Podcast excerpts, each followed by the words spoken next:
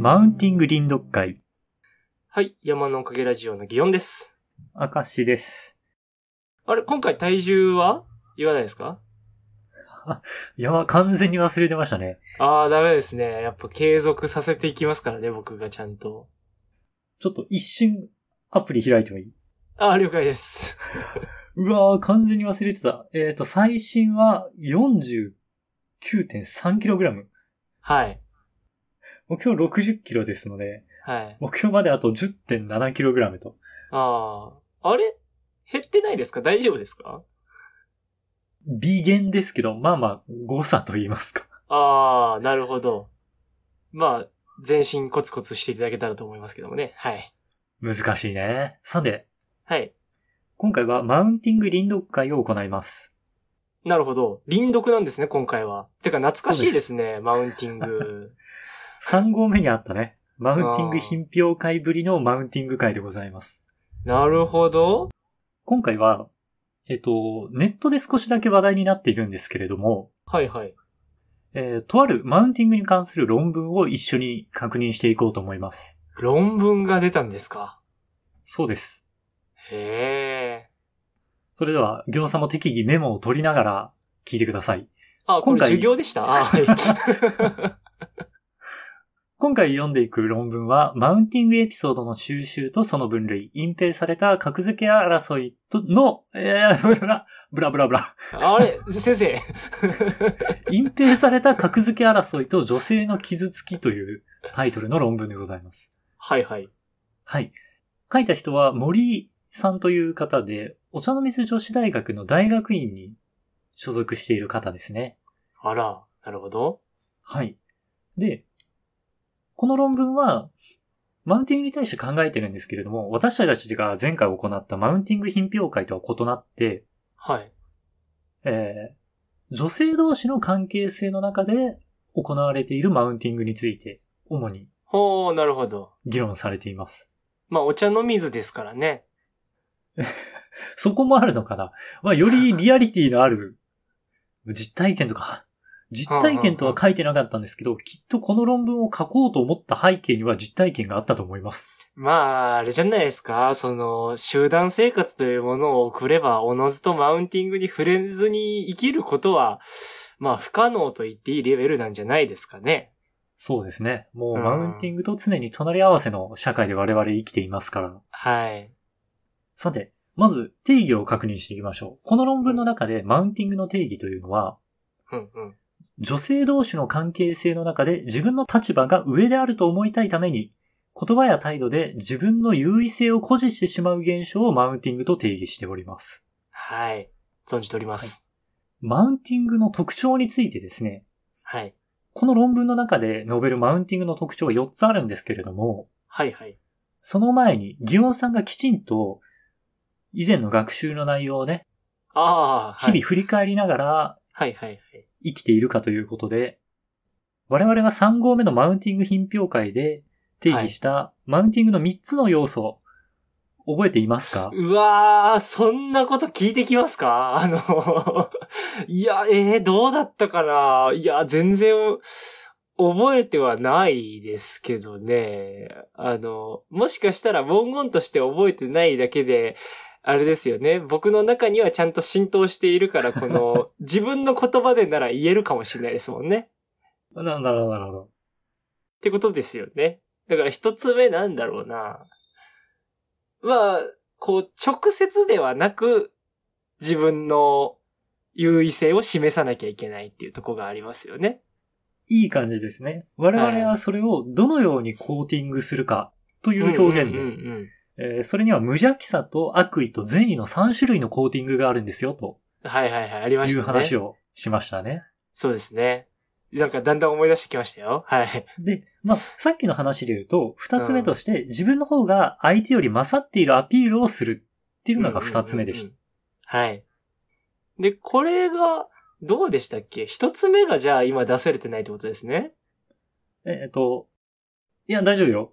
ママウンティング品評会の中では、一つ目と二つ目に話したのがこの二つで、うん三つ目は、あーうん相手の価値観、選択を否定していくっていうああ、なるほど。はいはいはいはい。という3条件を述べておりま した。まあ、あれですわね。あの、そりゃ分かってますよと後からはあえて言わしていただきましょうか。はい。さて、えっ、と、ただこの論文の方では、マウンティングには4つの条件があるんですとはい。いうふうに話していて、えっ、と、1つ目は、まあ我々と同じですね。えーうん参与者、まあ関わってる人ですね。参与者 A っていう人が、うん自分の方が立場が上である優れていると、参与者 B に対して暗示的に誇示する。うんうんうん。というのが一つ。で、もう一つは産業者 B が A の言動を受けて、自分の方が立場が下であると感じ、不快な気持ちになる。うんうんうん。という条件の二つがあります。なるほど。で、こっから先の二つは我々のバウンティング品評会にはなかった条件付けなんですけれども、うん。一つ、日常的に関係性が構築されている。あるいはこれから関係が続くことが予想される女性同士で生じる。ああ、なるほどな。そうじゃなければマウンティングをする必要がないと。なるほどね。うんいい疑問です。それについては後ほうんうんうどん。なるほど。まあ、これに関しては、我々のマウンティング品評価が結構 SNS とかで拾ってきたので、うんうんうん。まあ日常的に関係が続かなくても、割とネット上で 手当たり次第にマウンティング取り合ってるような人もいるんじゃないかなとああ、そうで思すいね。ながらなんですけれども、はい。えー条件4つ目。参与者 A は加害意識がない、あるいは加害意識がなさそうに見える。はんはんはん。なるほど。だからそのコーティングの部分ではあるわけですね、それに関しては。そう。これについてはちょっと我々の定義したコーティングというのが触れるかなっていうんううんうん。条件付けでした。なるほど。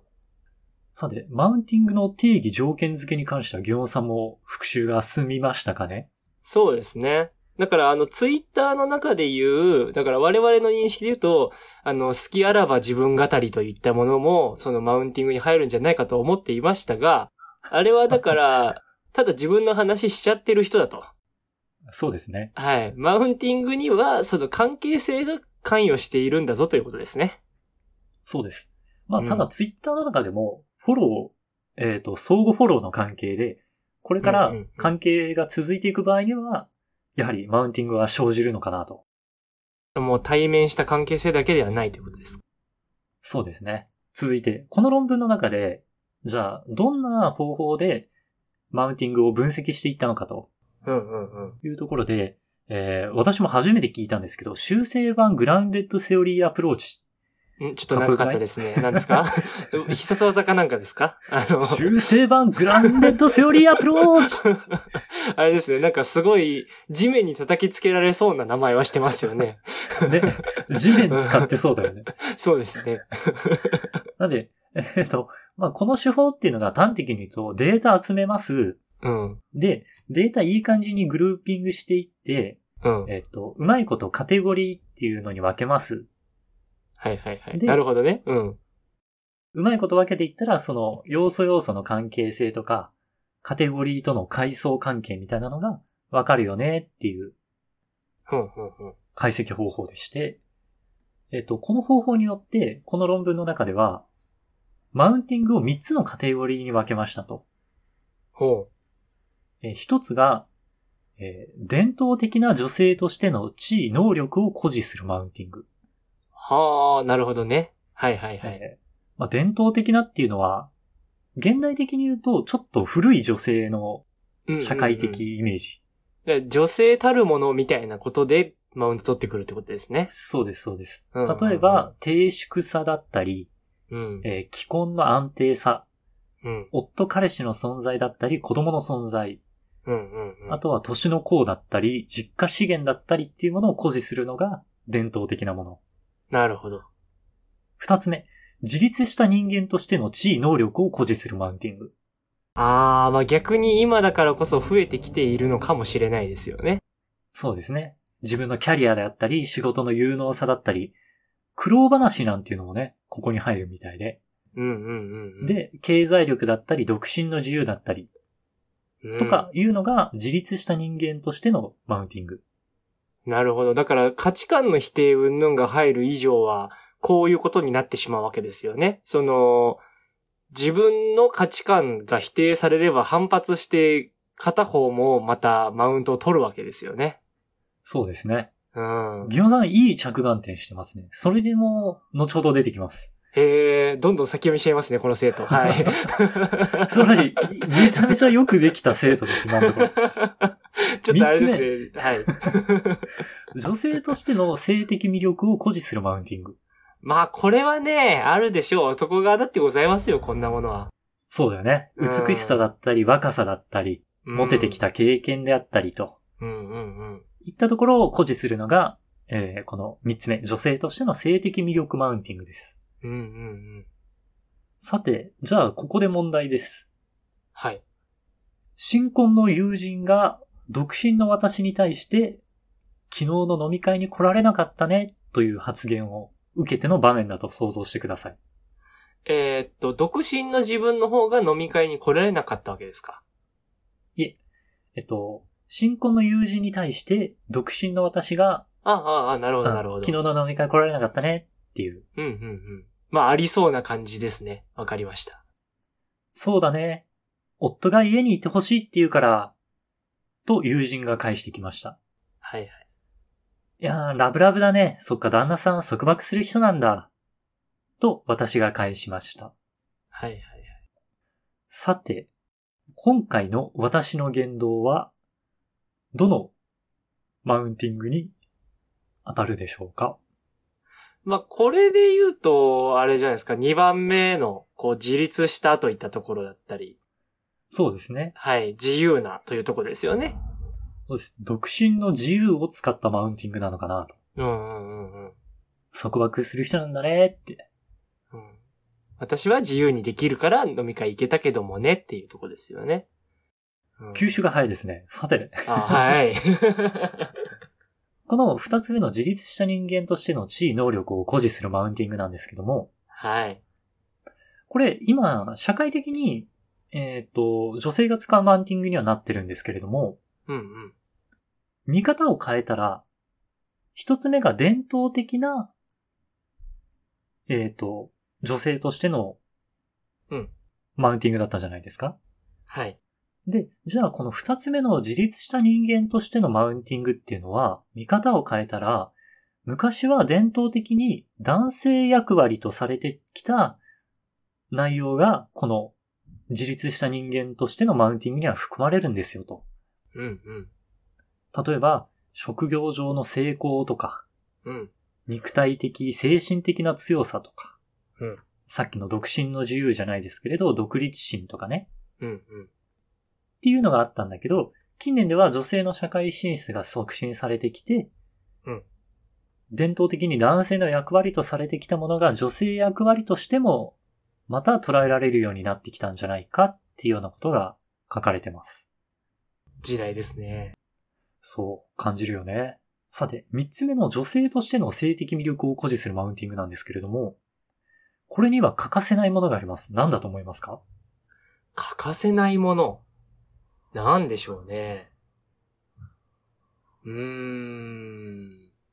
もう、比べる相手ですかなるほどね。うん。まあ、それはマウンティングとして欠かせないものっていうようなまあイメーそジうでしょうかかね。確かにこれだけじゃないですね。えっと、今回挙げた女性の性的な魅力のアピールっていうのは、うん。男性に評価されるっていう一面があって初めて有効なものになりまああ、そうか。これはじゃあ、その、同性から可愛いって言われるかどうかっていうのはカウントしないものとするわけですね。す。という書かれ方ですねう。んうんうん。なるほど。なので、えー男性の力をうまく利用してうん。マウンティングしていると。はいはい。まあ、マウンティング品評会の時にも例で挙げましたけれども、はい。まあ、メイク上手とか、うん。写真写りいいねとか、うんうんうん。というのが、この女性としての性的魅力の嫌みったらしいマウンティングですね。なるほど。それを、だから言える立ち位置になるためには、実績値がついてないと言えないと。ということですね。うんうんうん。これ、論文の中の例として、口頭だなと思ったのが、はい。モテる私が友人に対して行ったマウンティングとして、はい。私男性から軽く見られてるのかなっていう。ああ、たくさん声をかけられるからと。そう、モテ経験のマウンティングなんですね。あの、だから、悪い男ばっかり寄ってくるんだよね、とか言うのもってことですよね。そうそうそうそああ、なるほどな。たくさん聞いた覚えがあるぞ。はい。う。ギャンさんもいろんな場所に行ってますね。あーいや、まあ、あれなんでしょうね。しかもそれをマウンティングとして僕が認識していないから、このマウンティングに抵触してないと いうことになるわけですよね。そうね。はい。さて、ここまで、えっ、と、女性のマウンティングっていう話をしてきたんですけど、はい。えっと、なんでこの論文の中では女性のマウンティングに注目しているかっていう話、さっきギオンさんもね、うん質問してくれたんですけど、まず、えっと、男性の場合は、うんマウンティングっていうものが、すぐ優劣が決まってしまうと。ふむふむ。もしくは、マウンティングそのものが起こりづらいのではないかと。ほというのがね、ううん。えっと、先ほど述べた伝統的な女性としてのマウンティング、自立した人間としてのマウンティング、うん。あとは女性的な、えー性的魅力のマウンティングっていう3つのうん。カテゴリーがあるんだけど、うんこれは3すくみの状態になって、綺麗な膠着状態を生み出しているんだと。はあ、なるほど。例えば、伝統的な女性として、VS、うん自立した人間としてっていうもので言うと、安定した生活と自由な生活っていう対立構造。うんうんうんうん。で、自立した人間対女性としての性的魅力だったら、えー男性に依存してるとか、えー独立で生きているっていうような対立構造。最後は伝統的と女性的な魅力みたいなところだと、低粛さと奔放さみたいな対立構造があるんですよと。なるほどね。この対立構造っていうのが男性の場合は、片方を叶えたら片方が叶えられないという形ではなくて、うん。と、それぞれが矛盾せず、えっ、と、叶えることができるんですよ、と。うんうん。ということで、男性の場合は、マウンティングの蹴りが早くついてしまうと。はあ。なるほど。これちょっとどうなのかな勝手な持論の話ちょっとだけ足してもいいですかどうぞ。あの、おそらくなんですけど、男に関しては、あの、なんていうかな。そういう対立派みたいな派閥が出た時があるとして、うん例えばその、仕事の成功みたいな独立性と、モテるとかっていうのは一応こう男側にもあると思うんですけど、うんあの、なんていうのかな。そこで合わなかったやつとつるまなくなっちゃうっていうのがあるんじゃないかなっていう。